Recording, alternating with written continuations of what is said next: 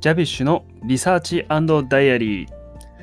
えーこんにちは、ジャビッシュです。えージャビッシュのリサーチダイアリーは、えー英語の勉強方法をメインテーマに、え国際結婚から遠距離恋愛、え海外留学、え海外生活、え教員生活まで幅広くカバーするトークショーです、えたまに英語学習についての論文を読んだり読まなかったりします。はい。というわけで、えー今回で、え第4回目の配信ということに、なりました、えちょっとずつ波に乗ってきております。えーとですね、まあ、最近のあのまあ、ライフアップデートじゃないんですけど、まあ、あのなんですかね、まだ暑いですね。あの、前回もそんなこと言ってましたけど、あのまあ、一個嬉しいのは、あの洗濯物が乾きやすいってところですかね。あのすごくいい。ですよね。もうちょっと数ヶ月ぐらい前まで、こうすごい梅雨だったじゃないですか。だからもう洗濯物が全然乾かなくて、もう本当に部屋干ししながらなんか扇風機の風当てたりとかして、うちのまだあの、そのバスルームっていうの、浴室乾燥機がないので、なかなかそれもできなくて、それも大変だったんですけど、はい。そんな感じですね。あの、洗濯物ができて嬉しいっていうところですかね。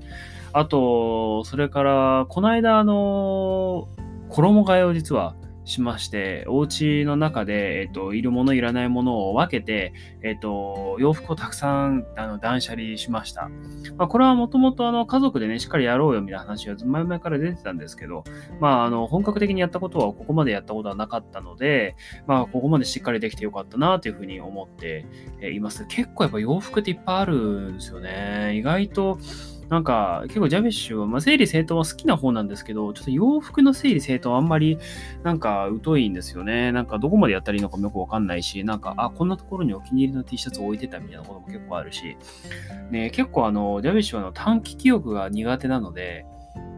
あの、すぐ、あれ、どこ、スマホどこ置いたっけみたいなことが結構頻繁に起きるんですよね。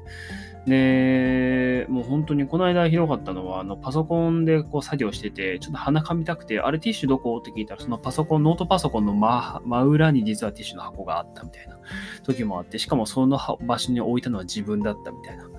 こともあって、もうなんか短期記憶も一切ダメですね。もうすごくあの暗記力が弱くて、まあ、長期記憶になれば別なんですけどね。だからそういうの本当苦手です。で、まあ、洋服の整理をして、で、あともうあの、あの、教員も辞めるので、あの、結構その仕事着もまあ、いっぱい捨てようっていうふうにしたんですけど、そしたらもう本当にもう山ほど出てきて、あの、本当に前って、まあ、あの、教員はまだ教員ですけど、教員やってた時はもう本当に、あの、選択する暇がないぐらい毎日働いてたので、本当土日も休みなく働いてたもんですから、教員って本当土日ないんですよ。基本的に。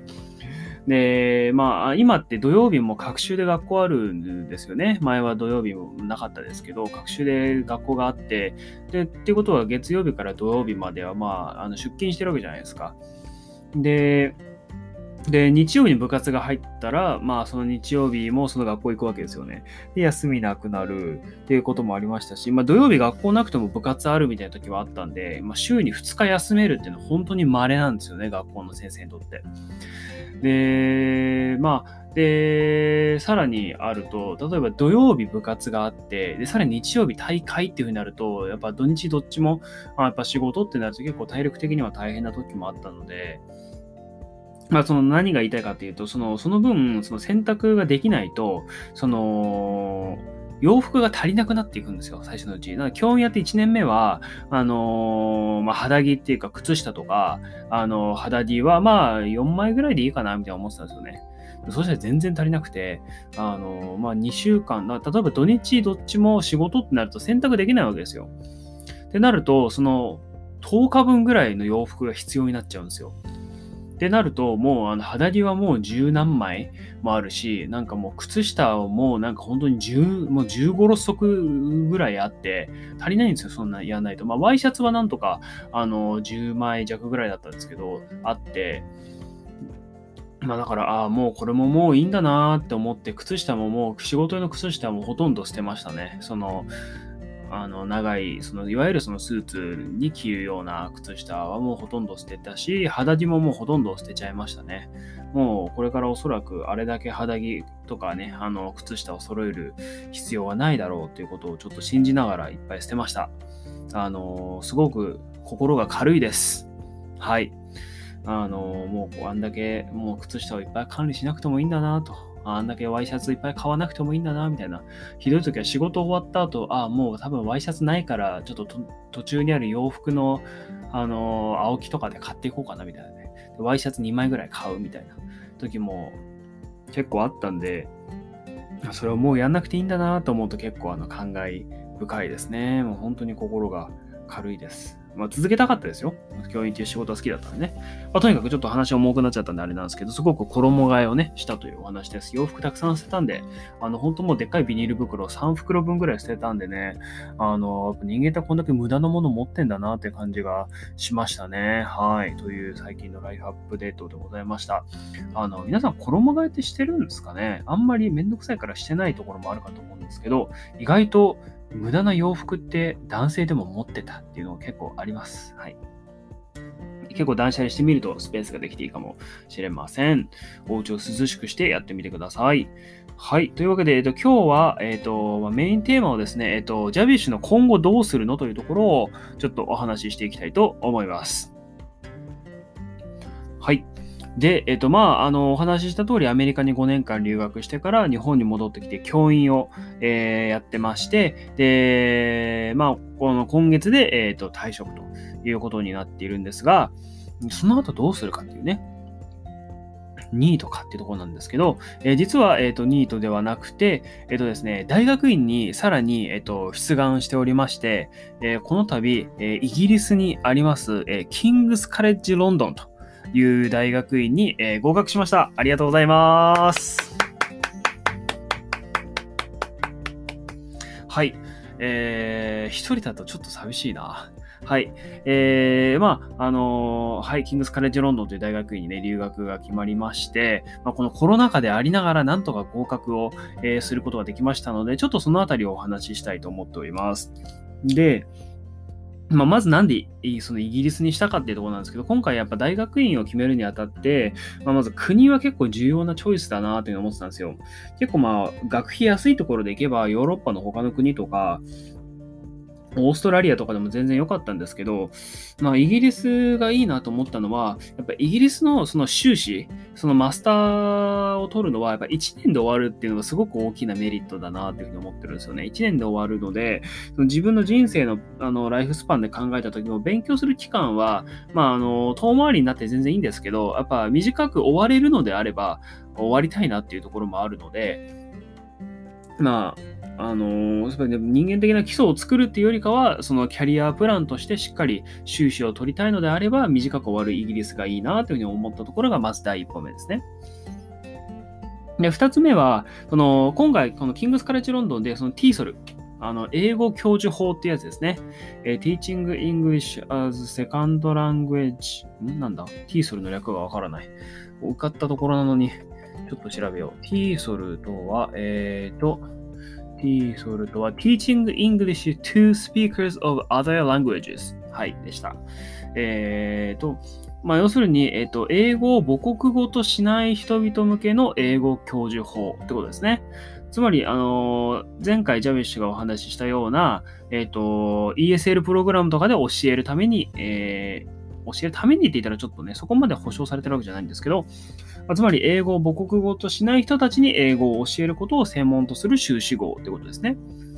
で、まあ、なぜこれなのかっていうところなんですけど、まあ、あのまず、あの大学院にはもうあのアメリカの大学出た直後でもう本当は行きたかったんですよ。はい。で、ジャビッシュが行った大学はもう半分、半々ぐらいだったんですね。大体大学に進む人と、その、卒業してすぐ働き始める人と。で、まあ、何せあんまりジャビッシュはお金がなかったので、まあ、すぐにね、働き始めるのは無理だな、あ働き始めないといけないなって思ってたんですよ。で、その大学の、その、もちろん、あの、スチューデントローン、その奨学金の返済もあったので、あの、その辺考えて働き始めたんですけど、もともとその英語を教える技術にはすごく興味があって、で、まあ、教員にやりながらすごく思ったのは、その英語を教えるっていうことの理論的な理解をもっと深めたいなっていうのはずっと思ってたんですよ。で、やっぱ教員ってやっぱ忙しいのは、まあ当たり前の、まあ誰でも忙しいは忙しいんですけど、あの、やっぱ授業をやっている中で、やっぱ教科書を消費し、消化しているだけみたいな風になるときがどうしてもあるんですよね。で、まあ、それでいいんです。いや、まあ、それはほとんどそうなんですけど、教科書を通して、まあ、英語の理解を深めてもらうっていう。ただ、そのやっぱり、その1年目とか2年目とかってなると、他の先輩の教員が、の方が作った去年のプリントをちょっとアップデートして使うぐらいのことを基本線としてやってるんですよ。ってなると、なんかその背景にあるものがいまいちあんま見えないんですよね、自分に対しては、自分は。どういうプロセスがあってそのやり方をやってるのかってことをしっかり理解した上で授業をやらないとちょっと失礼なんじゃないかなってこう生徒のみんなに対してでもすごく思ったんですよね。で、まあ、教員やってると、やっぱその夏休みとか長期休暇使って、そういうセミナーとかに参加して、その授業力アップするっていうのは結構あるんですけど、結構これもこれは大変で、やっぱその日常をやりながら自分の技術もスキルアップしていくっていうのは結構難しくて、あんまりジャビッシュはそこまで器用じゃないなっていうのはすごく思ってたんですよね。実際教員も忙しくて、そこまで本当授業に時間を、授業に時間を避けるわけではなかったんですよね、自分が思っていた通りには。できなかったので、まあそこからしっかりこう TSOL の、えー、マスターを取って勉強したいなというふうに思っていたっていうのが一つありますね。で、あとやっぱりその他の教員の人とのやっぱチームワークが中心になるので、自分がやりたいなってことを、例えば先輩の教員の方に提案すると、いや、こう、私はこういう方がいいと思うよ。で、これも今までやってきて、こういうのがうまくいってきてるよっていう風に来た時に、自分がそれに対して納得できない時に、なんか自分は感覚でしか提案してないなっていうのをすごく思ったんですよね。自分は例えば、その ESL プログラムでこういう授業を自分は受けた。だったら自分はそれをこう変えて、こういう風にしてみたら、なんか、生徒もうまくいくと思うっていう風なところだと、ほとんどなんか経験論でしかないんですよね。だからそこが、そこをその、自分よりもその経験論が大きな、ね、あの長い経験を持っている先輩方からの提案を、に対して反論する術がないっていうのをすごく思いました。だからそこがなんかしっかりその ESL プログラムで受けた授業なり、先輩たちの授業なり、なんていうかこう自分はこういう授業やりたいって思うその理論的な裏付けをしっかりあの身につけたいなっていうか、そういうのはやっぱなんでこういう形で授業をやりたいのかっていうところをしっかり理論的に示せるようにならないと本来ダメだと思うんですよね。だか自分の中でそれがすごく納得できてないところだったの、今までずっと。自分が足りない部分だなっていうふうに思ってたので、そこはもっと、あの、イギリスで1年間しっかり学んで、あの、力をつけて、あの、で、理論的な理解も深めて、自分がやりたい授業を展開するっていうような教員になりたいっていうふうに思ってたので、 TESOL を、えっ、ー、と、選びました。で、で、えっ、ー、と、まあ、実は大学院は、あの、3つ apply してました。で、えっ、ー、と、一つはさっきあの言った合格したキングスカレッジロンドンっていうところと、あとは University of Edinburgh、エジンバラ大学って日本では言うんですけど、えっ、ー、と、そこと、あとはマンチェスターユニバーシティも、えー、アプライしました。この3つにアプライして、でですね、このコロナ禍でもうあの、このプロセスがもう本当に長くなったんですよ。なんで今この話もしてるかっていうと、あの、本当はあの、今年の2020年の年明けに本当はあの出願したんですよ、全部。年末かギリギリかぐらいに。クリスマス前ぐらいに出願したんですよ。で、本当だったら、この3月とかにはもう結果が出てるはずだったんですけど、このコロナがちょうど2月ぐらいに始まって、イギリスは被害がひどかったじゃないですか。まあ今もひどいんですけど。で、それが大学院のそのアプリケーションプロセスにもすごく影響が出て、で、もう全然結果が返ってこなかったんですよね。もう何ヶ月も伸びて伸びて、で、初めて、えー、結果があなた合格ですよって来たのが、キングスカレッジロンドンだったんですよ。いや、もう初めて来た時、うお、やっと来たよって思いましたね。の向こうの方々もね、ほんと大変だと思うんですけど、もうちょっと早く知りたかったっていう感じですかね。6月ですよ、だって結果来たの。あの普通、海外行く時の飛行機買うんだって2ヶ月前とかにはもう買ってますよ。ひどい、もう早い時はもう3ヶ月前とか、ま買ってるじゃないですか。飛行機って。そんなね、新幹線みたいにパッと買えるものじゃないですから。で、もうそれになって、まあいいわと思って、でも他の2つの学校全然まだ合否の結果が7月になっても来なくて、で、1個、えっと、 University of Edinburgh からは1個結果が来て、それは、えっと、あなたの、えっと、 career history だと、えっと、合格として扱うことはできませんっていうふうに来たんですよね。まあ、要するにこれは不合格ですよね。で、エディンバラ大学は、えっと、まあ、3年間の教員としての経験が必要な大学だったんですよね。まあ、これはキングスカレッジロンドンも同じなんですけど、一応その同じようにその履歴書っていうか、その、まあ、えっと、CV ですよね。その履歴書、職務経歴書みたいなのを、まあ、オンラインで、えっと、 submit して出したんですけど、エディンバラはあなたの、えっと、歴だと3年間としては認めませんっていうふうに来てしまって、ダメってなったんですよね。で、もっと面白いのは、マンチェスター大学からは、あの、いつかなちょっとしっかり見よう。えっ、とね、えっ、ー、と、マンチェスターユニバーシティは本当びっくりしましたね。えっ、ー、と、マンチェスター、これだ。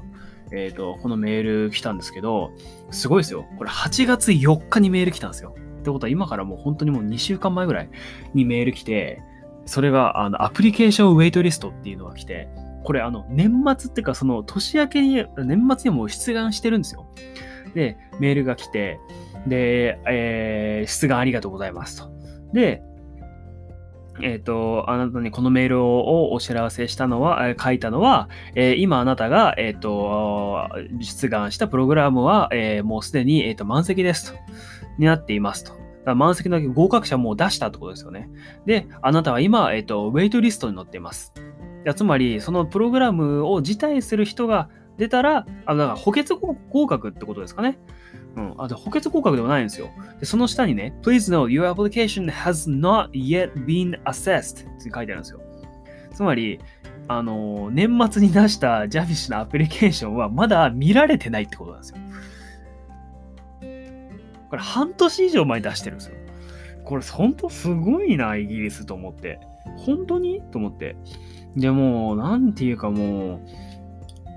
うん、これはもうね、家族も怒ってましたね。で、マンチェスターユニバーシティ、だユニバーシティブマンチェスターだけ唯一、この、出願料を請求してきた大学なんですよ。それも本当にびっくりで、まあ別にいいんですけどね。で、マンチェスターユニバーシティはコンファメーションブリシート、あ、これだ。えー、1月16日に、えー、と、や、に出願してますね。で、これいくら払ったのかな？えー、これまだ、これじゃないかな。パスワードチェンジと、フレンスリクエスト。これか。これかな。うんと、1月17日の金曜日に、まあ、やったっての来てるな。あ、でもいくら払ったかっていうのは書いてないな。あ、でもとにかく、でも多分3万とかそれぐらい払ったのかな。それぐらいのいい料金のあの受験料を取られたっていうのは覚えてますね。はい。で、えー、それがあって、で、でも本当これだから半年以上待った上に結局まだ自分のアプリケーションは評価されてないっていうので、なんか大学によってこんな違うんだなっていうのはすごく思いましたね。まあ全部一応私立の大学ですけど、まあだからキングスカレッジロンドンは、まあでも自分がね、第一希望がキングスカレッジロンドンだったので、あの良かったなっていうのは思ってますね。で、結局やっぱあのジャベッシュは今都内在住なので、まあ、結局、あのシティボーイなんですよね。あまあ、田舎もいいんですけど、やっぱ都心だとちょっと安心っていうところはあります。で、えっとまあ、一個、なぜこのキングスカレッジロンドンが第一志望だったかっていうと、あの、コースの degree のタイトルがちょっと違うんですよ。で、で University of Edinburgh と、 The University of Manchester はどっちも、えっと、 TESOL MA なんですよね。MA っていうのは修あの修士号 master's degree で修士号のことなんですけど、 TESOL で MA in T ソルってなると、で、えっと、なんて言ったらいいのかな。あの、本当教員向けっていうか、あの、もうリサーチャーの方には行かない人向けのプログラムになってるんですよ。本当に教員がスキルアップのために行くところっていう感じなんですけど、ティーソルにはもう一個一応道があって、そのアプライドリングイスティックスっていう、その応用言語学の道もあるんですね。で、まだ、まあ、あの、自分は教員なので TSOL でいいんですけど、そのアプライドリングイスティックスの方もちょっと興味があって、その、だ人間がその言語を覚えるプロセスってどうなってんだろうってのはちょっと興味あるんですよね。そこもしっかり勉強したいなと思っていて、ただ、この TSOL とアプライドリングイスティックスは、もうあの、教員になるか研究者になるかで結構離れてる分野だなというふうに自分の中で思ってたんですよ。だからその MA in Applied Linguistics っていうだけのコースを持っている大学とかもあって、そこ迷ってたんですけど、ただ King's College London は MA in Applied Linguistics and English Language Teaching っていう風になっていたので、まあ TESOL っていうのはその degree のタイトルには入っていないんですけど、まあでも TSOL の要素であると。でしかも Applied Linguistics っていう風にタイトルにも入ってると。だからこれがすごく自分の中では好きで、あの、まあ、タイトル書くとすごく長くなっちゃうんですけど、ティーソル、m a n t ソルだけじゃなくてすごく長くなっちゃうんですけど、それがすごくキングスカレッジロンドンはいいところだなというふうに思っていたので、えっ、ー、と、ここにしました。まあ、なので、もし、えっ、ー、と、この、えー、ポッドキャスト聞いてくださってる方で、そのキングスカレッジロンドンに自分は行きますという方がいらっしゃったら、ぜひ、あの、ジャビッシュにね、ちょっとまたお便りとかお寄せいただきたいなというふうに思っております。というかね、まずこのコロナ禍でちゃんと行けるのかっていうところから不安ではあるんですが、えー、もう飛行機のチケットは買ってあります。はい、えー、ぜひ、あの、無事にね、行きたいなというふうには思って、え、おります。はい。で、ただですね、このキングスカレッジロンドンは、メッセージの返信がものすごく今遅くて、あの、Facebook のページもちょっと荒れてるんですよね。で、ちょっとこの後でお話しするんですけど、今、あの、ビザの申請を進めてるんですよ。で、イギリスビザの申請。で、このためには結構大学からの書類をもらわないといけないんですよね。で、1個あるのこの CAS ナンバーっていうのがあって、まあ、これがそのビザを申請するのに必要な、ビザのその申請するときにこの数字を打ち込まないと、あそのビザの申請の予約もできないっていうようなやつなんですよ。まあ、要するに大学がこの人はうちの大学に合格書を出してくる予定の人なので、ビザを出してあげてください、お願いしますっていうのが CS ナンバーなんですけど、これをまず全然来ない。これが来ない。で、ビザの申請って4週間ぐらいかかるんですよ。普通の、あの、スチューデントビザで。で、もうこれももう、だからもうギリギリなんですよ。もう4週間でほぼ28日で1ヶ月ぐらいしかないので、ほんとギリギリ。ですごくちょっと怖いなってところもあるんですけど、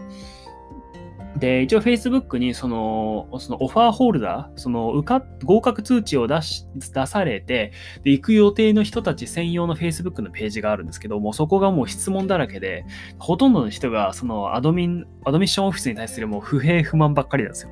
もう私はメッセージを2週間前に出したけど返信が何も来ない。同じ状況の人いますか？みたいな。で、私は1ヶ月前に、え、ー、と、合格と、その、このオファーをアクセプトしたと、合格でもあなたに行きますっていう判断をもう向こうにお知らせしたけど、何も音沙汰がない。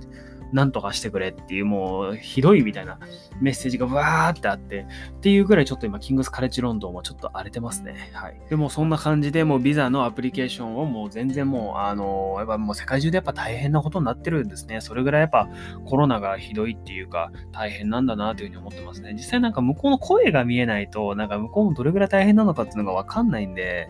まあね、どれぐらいそのリモートで働ける環境なのかってこともね、そのアドミッションオフィスがどれぐらいかってこともわかんないので、まああんまり非難はしないですけど、まあね、あの、ちょっと大変な中なんとかやっていくしかないのかなっていうふうには、えー、思ってますね。はい。で、向こうで勉強したいことっていうのはやっぱちゃんと自分の中でやっぱ決めていて、やっぱ一つは、あの、要は授業力をやっぱりゴリゴリ上げたいっていうところはあります。で、最近学校って、あのー教えない授業流行ってますよね、最近。あの、学び合いってね、よく言いますけど、例えば50分間授業があったら最初の5分ぐらいで先生がその授業の狙いと目標を提示してやることを提示してそれらあとはもう40あの30分ぐらいはもうタイマーつけてであとはもう生徒に全部やらせるっていうで全員達成を目指すっていうのが授業のベースでやってるんですけどすごくいいと思うんですよね。教えない、その、教員が教えないっていうね。生徒が考えるような環境づくりにフルコミットするっていうんなんですけど、だから、その教え、早くは終わった生徒は他の人を教えて、自分の理解度を深めて、で、分かんない遅い人は他の人からヘルプを求める練習にもなるし、で結局自分だけでやるよりも他の人に教えてもらった方が理解度が身につくっていう、このすごく合理的な授業スタイルとして今すごく注目されてますよね。あの、取り入れてる学校すごく多いと思います。で、ジャビッシュも実際この形で授業をやってます。で、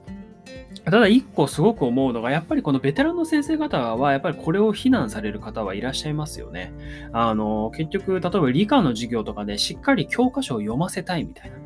人って結構いらっしゃると思うんですよ。あの、授業でその音読させるとかね、その理科の教科書ですよ。で、えっ、ー、と、やっぱりその基礎的なところってどうしてもやんないといけないってあるじゃないですか。例えば、あの、前回その単語の覚え方の話とかしましたけど、単語の導入はやっぱり教員がやった方が早いし、合理的だし、あの、効果的だっていうところもあると思うんですけど、そこでもやっぱりあんまり入れないようにしましょうっていうのはちょっと無理がある。っていうふうには思えるし、で、あと、その、グループワーク中のその生徒主体にやってる時の教員の立ち位置って、やっぱファシリテーターって言われるんですけど、その時間何やったらいいのっていうところも結局あるんですよね。まあ、グループの間回ってますけど、あの極論回んない方がいいじゃないですか。生徒中心でやるなら。でも、やっぱり教員はやっぱり回って、やっぱできてない子はいるのでね、授業の中で、あの、学習障害を持ってる子とか、あの、ADHD 持ってる子とか、発達障害を持ってる子にはサポートはしますけど、あの、どこまでグループ中に声掛けしたらいいのかなっていうところもマニュアルはない状態で、やっぱりそれぞれのスタイルがやっぱ展開されているので、やっぱこういったところも含めて自分がその興味あるそのコミュニカティブレッスンっていうんですかね、その教えない授業。その学習者中心の授業はしっかりできるようになりたいなというふうに思っているし、で、一応その自分は日本人対象の英語の授業をしたいなというのを思ってるんですけど、結構これって日本人だと成り立つじゃないですか、結構。その公共の精神がありますよね、日本の人って結構。あの、綺麗にしましょうとか、あの、他の人のものは使わないとかね、そのいろいろあると思うんですけど、お互いの助け合う精神がやっぱり日本人って元からあるなっていうのを思ってるんですけど、これを例えばアメリカ人だけでやったら、どうなるんだろうって、ね、ちょっと思ってますね。その国民性というか文化の違いがどんなところに出るのかっていうところはすごく興味がありますね。逆に学び合いとか教えない授業の技術を高めて、あの、それで海外でちょっと勝負してみたいっていうようなこともちょっと気になってはいます。はい。それからもう一個気になってるのは、えっ、と、テストですね。えっ、と、言語のテストのあり方についてっていうのをすごく、えっ、と、気にしています。で、今、例えば、あの、TOEIC とか TOEFL とか IELTS とか SAT とか、あの、いろいろ話してきたんですけど、あの、まず料金が高すぎますよね。本当に。あのー、本当に貧しい地域の人とかってこういうテスト受けられないですよね。あの、例えば、あの、IELTS の試験も、あの、ジャビッシュ受けてきましたけど、あの、何点だったかな？じゃあ、じゃいくらだったかな？ジャビッシュ。2万5千円とかだったかな？って思うんですよね。えっ、ー、と、IELTS は、えー、どこだ？どこに書いたかな ?IELTS は2万5千円だ、受験料。2万5千円ですよ。自分の英語力を測るのに。これ高すぎでしょ。ね。自分の言葉の能力を測るの2万5千円もするんですよ。で、結構、あまあ結局そのテストで、結局その人件費と、その開発費はもうそんなでもないと思うので、結局そのテストを作るところと、あとはそのスピーキングとリスニングのところ、あスピーキングですよね。IELTS の場合は。の、その、 examiner と examinee を、こう、お互いに対面させるっていうことの、その人件費がやっぱかかると思うんですよね。で、IELTS って自分が受けたところ結構マニュアルだなと思ったのは、スピーキングの試験をどうやって測ったかっていうと、ボイスレコーダー使ってたんですよね。で、そうだから結構びっくりして、意外とマニュアルだなっていう。あ、ボイスレコーダーで録音するんだっていうふうに思って、で、それを受けて、やっぱりボイスレコーダーやってるってことは、その音声を保存して、でその採点者センターみたいなところに送って、で、評価してもらってると思うんですよ。で、多分ダブルチェックとかされてるじゃないですか。で、なので、そこら辺もすごく、あの、高い、てか高くなる要因だなと思うんですよね。だから今、あの、言語ってすごく、あの、測られやすくなってると思うんですよ。技術的な意味でも。だから今、もう Google ドキュメントなんかでも、今音声入力できるじゃないですか。すごく早いし、で、もうスペルミスとかも、まあ、ワードでも、Google ドキュメントでももう全部やってくれるってことは、まあ、打ち込まれた形の言語を、あのー、直すって作業はできるわけですよね、その技術で。人がやる必要ないってことなんですよ。ある程度そこら辺も、例えばライティングの試験なんかでも、もうあの、そういうなんかソフトウェアみたいなのに、こう、パパって出力すれば、入力すれば、もう全部、はい、あなたのライティングは100点中80点ですみたいな。そういうのを一瞬でやってくれるようなサービスもできそうな気がするんですよね。すごく。で、スピーキングも全く同じく。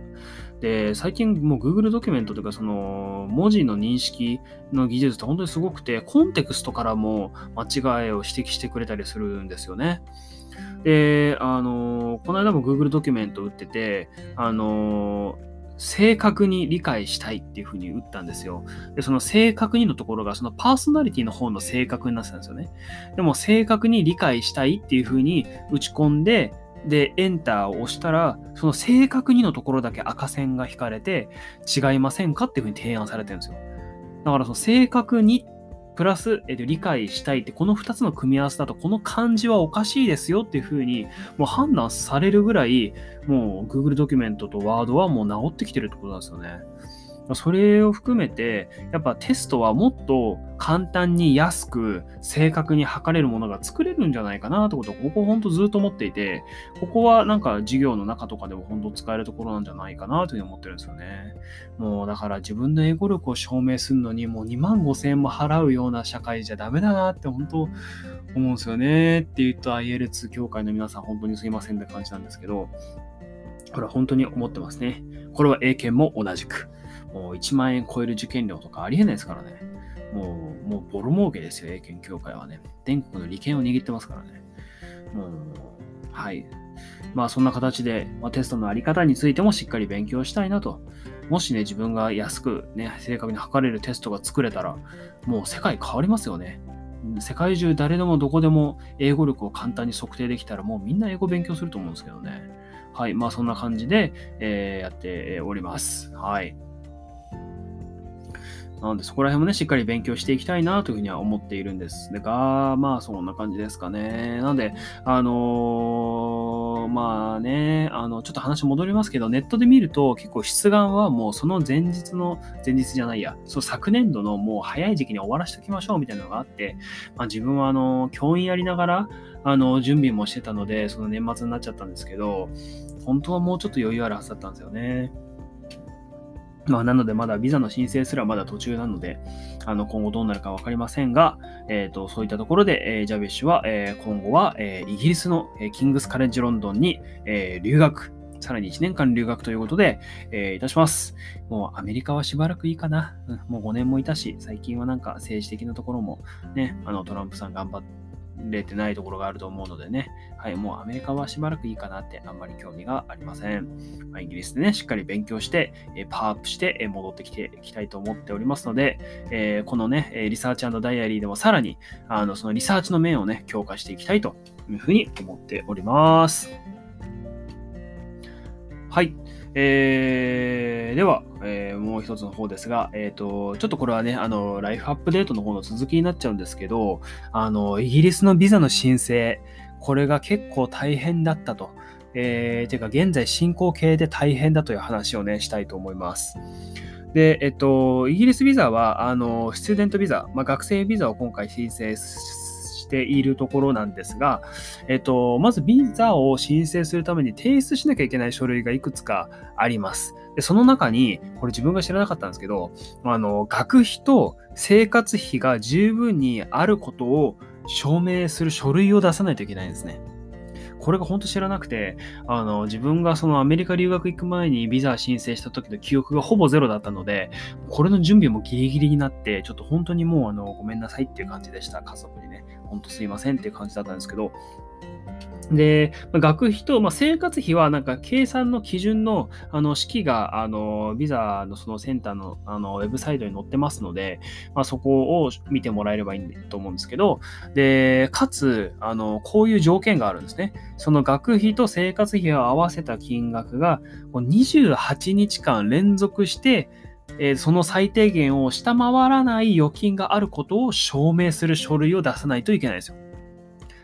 これ長いですよね。これアメリカのビザの時は多分そんなことなかったんで、あのー、本当ビザ申請する何日か前に、えっと、銀行口座にまとまったお金を他のところからドーンって入れて、で、残高証明残高証明書を銀行でポッて出してもらって、で、それを出したら、えっ、と、ビザ申請したら、もうあとはそのお金は元のとこに戻すみたいなことも普通にやれてたんですけど、イギリスビザは厳しいですね。あの、28日間連続してそのお金があるってことを証明しないといけないですよ。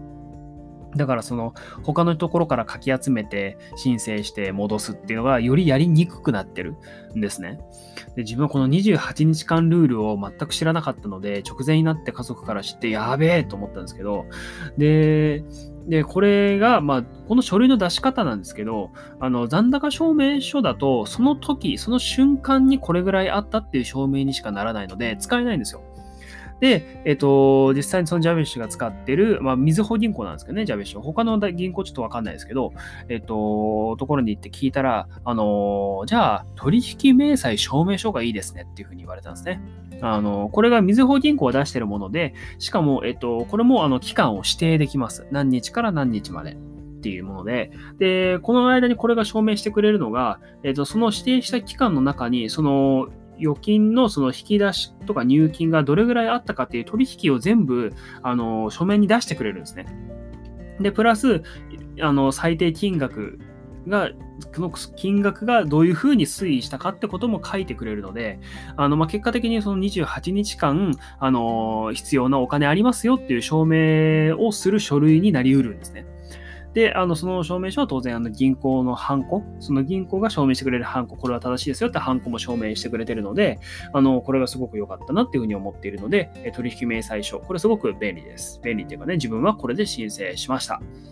で、えっと、一応注意しないといけないのは、取引明細書は、えっと、日本語で出すことが基本になってます。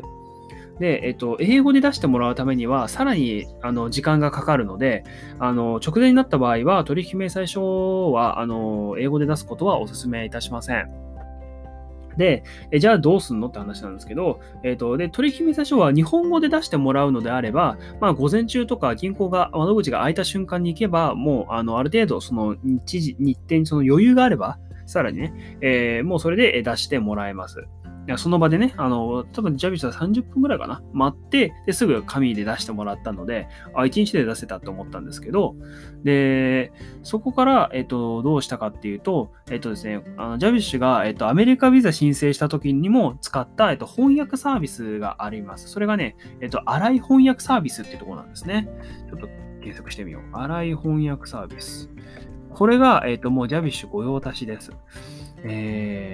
こだ荒い翻訳サービス、荒い翻訳サービスだ、これだ。で、荒いトランスレーションサービスってなっていて、で、ここが、あの、まあ、あの、仕事も早く納品してくれるし、で、えっ、と、中身も当然正確。なので、ここをすごく気に入っています。なんか翻訳しなきゃいけないときは大抵ここにお願いしているので、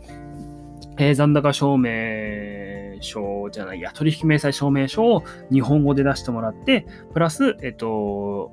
その日本語で出したのを荒い翻訳サービスに、えっ、と、PDF でメールで添付して、えっ、と、見積もりのメールをお願いして、で、やってもらったって感じですね。で、まあ、原則24時間以内に、えっ、と、翻訳をしてくれるので、あ、1ページなんですよ。あと、本、あとはその繁忙期でなければね。なので、あの、すごく仕事も早くて助かりました。ギリギリにやっちゃったんですけど。なので、この取引明細書をみずほ銀行で出して、荒い翻訳サービスで、えーと、英語に翻訳するというところですね。はい。で、一個注意した方がいいのは、取引明細書にはその自分の名前とかも書いてあるんですけど、漢字で書いてあるので、英語で翻訳してもらうときは、あの漢字の読み仮名はあらかじめその見積もりのメールであの備考欄に書いておくとスムーズにいくので、えー、そういうふうにしてみてくださいという話ですね。なので、書類を揃える、ビザを申請するときはお金、あのー、しっかり用意しておきましょうと。それから事前に用意しておく必要があるので、あのー、あれです。あのー、奨学金とかね、その学生ローンを組んで、あの資金を、あのなんとか資金繰りしようと思っている人は、あのギリギリだと間に合いませんので、ビザの申請に使えないので、あの、できるだけもう合格が決まっているっていうか、早い時期にあの申請することを、あの、強く強くお勧め、えー、いたします。あの、ぜひ、あの、お気をつけください。あの、まあ、ネットで探せばいろんな人の、あの、ビザの申請の仕方、あの、ブログとかいろんな記事になってるので、ぜひ参考にしていただいて、あの、自分のがね、最悪いけなくなっちゃうみたいなこともあるかもしれないので、えその辺を意識してみてください。はい。でですね、でですよ。まあ、ここまでタラタラと喋ってますけど、あのですね、あの、この間、ビザの申請センターに行ってきたんですよ。あの、まあ、都内ならあれどこだったかな。えっ、ー、と、新橋かな。そう、新橋から歩いて10分ぐらいのところにあるんですよ。で、あのー、まあ、オンラインでそのビザの予約をするんですね。で、日時指定をするんですよ。で、えっ、と、まあ、入学をしましたタイムスロットを選んで、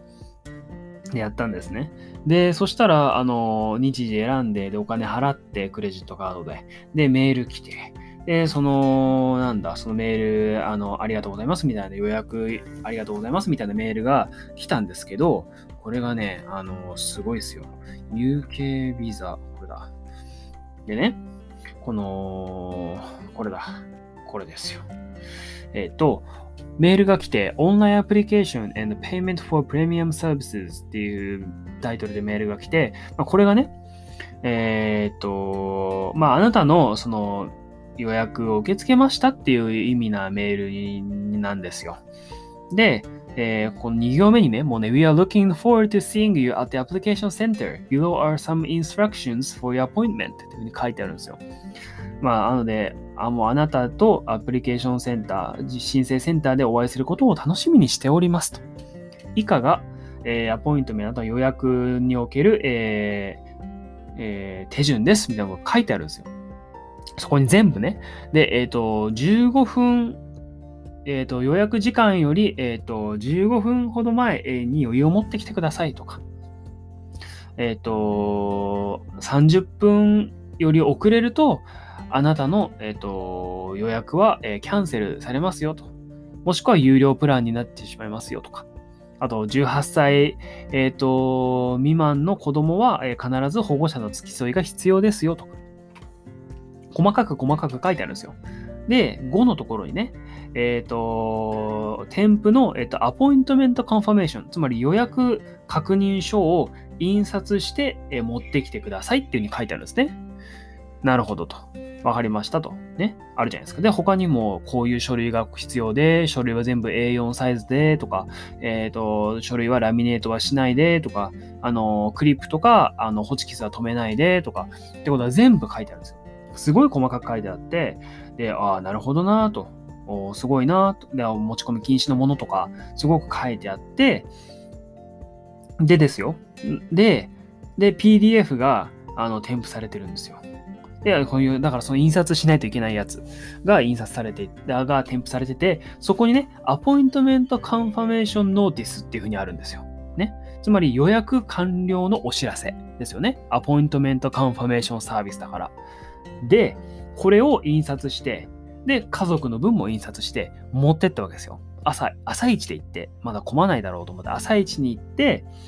で、そして、で、そしたら、結構朝一の時間に行ったんですけど、あのー、あれですよ。もうすでに3人ぐらい並んでるんですよね。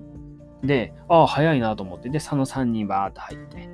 で、自分はその第2波でね、その2つ目のグループで入って前に入ったんですけど、で受付の警備員の人に、えっと、その予約表をお願いしますっていうふうに言われて、で、そしたら、あの、あれですよ。あの、予約できてませんねって言われたんですよ。え？と思って。なんで？と思うじゃないですか。予約できてないってどういうこと？ってで、それがよく、で、その appointment confirmation notice の紙をもう一回見たら、ね、あの、英語でね、まあ全部英語の当たり前ですけど、Your appointment selection was not successful as the slot is now full っていうふうに書いてあるんですよ。あなたの予約は完了しませんでしたって書いてあるんですよ。もうこれもちょっと衝撃で、だって appointment confirmation notice って書いてあるんですよ。それの下のところに、Your appointment selection was not successful って書いてあるんですよ。もう、なんかこれ、じゃあもう appointment confirmation じゃないじゃんって思う、思うじゃないですか。もうね、でもこんなちゃんとしたメールに attach された PDF がまさかのね、予約できてませんでしたのお知らせだとは思わないじゃないですか。もうね、これは完全に油断しましたね。なので、あのー、ビザの申請、もう一回行ってきます。はい。もう時間がない。時間がないけど、もう行くしかない。からもうね、あのー、前に話したね、あのホテルのランチコースはね、もう散々もうあの、もうクレームつけてネゴシエーションしたらただになりましたけど、さすがにこういうビザみたいな、こういうオフィシャルなところは、もうちょっとあの、あれですね、あの、交渉の余地なしですね、もう。やっぱ予約ができてないと入れられないし、まあ、あのー、まあ、言ってしまえばこっちの不備なので、これはさすがにもう一回行きますって言って、家に帰って、予約をもう一回取ろうとしたら、その予約が取れるのは、その日から1週間後だったんですよね。この1週間のロスはちょっと痛いなーって思ってたんですけど、もうなんかこうなっちゃった以上もなんかもね、もうこのまま行くしかないっていうか、いう風になってます。はい。だからもう、あの飛行機のチケットは先に取ってますけど、まあ、もしね、ビザが取れなかった、さらに遅れたら、もう最悪飛行機のその日程を変更してね、お金払って変更するしかないんで、ちょっとそれでなんとかね、やっていきたいというふうに思ってます。えー、なので、えー、これから、えー、もうもういないと思いますけどね、もう時間がギリギリなので、えー、もし今後、えー、イギリスビザを申請するという人がいたらですね、あの、E メールで、あの、そういうメール来ますから、で、PDF で来ますけど、しっかりその予約があの取れていることを確認するのをぜひ忘れないでください。であのしっかり取れていれば、あの、あれです。えっ、ー、と、しっかり取れていると、あの、あれなんですよ。その予約、 appointment confirmation service、notice のの上のところにあのバーコードが表示されます。はい。これを読み取って、えっ、ー、と、行くことになると思うので、これがないと、あの、予約できてないことになってますから、あの、これ絶対やらないように気をつけてくださいね。あの、まさか、しかも家族、誰もこれを見抜くことができなかったので、もう本当にびっくりしてます。あの、 appointment confirmation notice という、その PDF のタイトルに騙されずに、えー、必ず確認をしてから、えー、ビザの申請に行くように、えー、してくださいというお話でした。えー、皆さん、どうかジャビッシュと同じ間違いを犯さぬようにお気をつけください。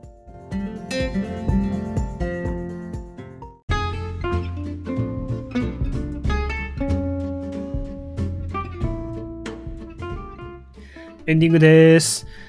というわけで、えー、第4回の配信です、えー、なんとかエンディングまでまたたどり着きました。えー、ここまで聞いてくださった方、本当にね、えありがとうございます。え次回の配信もぜひ、えお付き合いください。え次回もゆったり、え配信していきます。えこのポッドキャストではお便りや質問を募集中です。え英語の勉強に関すること、え教員生活に関すること、え海外留学に関することなど精一杯お答えいたします。え Twitter や Instagram の DM やアンカーをご利用の方はボイスメッセージからお便りをお寄せください。というわけで今回は、えー、ジャビッシュの今後、えー、ですね、えー、大学院留学についてということと、えー、それから、えー、イギリスのビザの申請の時にはこんなことに気をつけてくださいということをね、お話しいたしました。えー、それではまた次回の配信で、えー、お会いいたしましょう。Thank you very much and please keep it up.